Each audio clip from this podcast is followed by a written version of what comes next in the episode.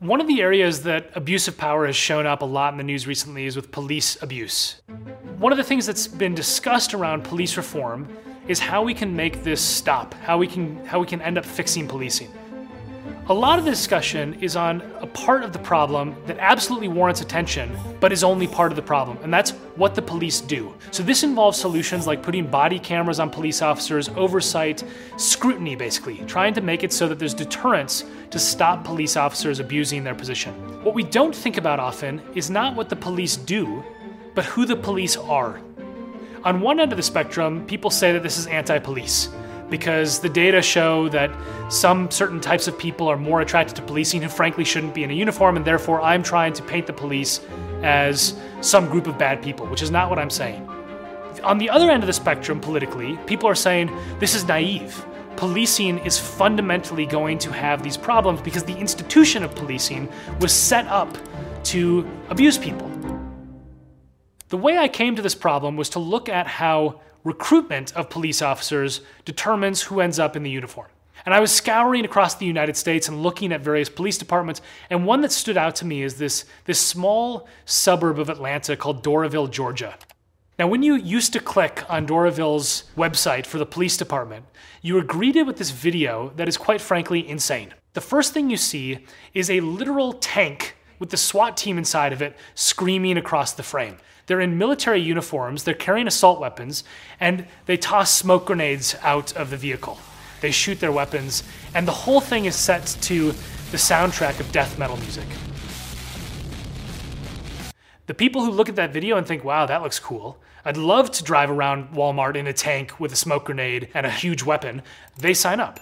Now, New Zealand thought about it carefully. So I spoke to people in my research who had designed a system of recruitment that they called Do You Care Enough to Be a Cop? Basically, what they, they start with is this very funny video in which police officers are chasing an unseen suspect, but stopping to help people cross the street, dancing with someone with a boombox for a bit, telling jokes that are quite funny. You're kind of just ruined my flow now. There was supposed to be a big build up, and now we have to go over this whole section again. Who's we? And then at the end of the video, they finally catch the perpetrator, which turns out to be a border collie who's stolen a woman's purse. And do you care enough to be a cop flashes on the screen. And what happened in New Zealand was that the number of recruits shot through the roof. Their applicant pool expanded dramatically. People who didn't previously see themselves as police officers started to think, I could do that job because I care about the community. The juxtaposition with the Punisher logo and the tank compared to the Border Collie and the Do You Care Enough to Be a Cop logo is so extreme that it's almost amusing. It's two parallel worlds of policing that are drastically different. It's not that we can ignore what the police do. We ha- absolutely have to have oversight and very close scrutiny of police officers who abuse their authority.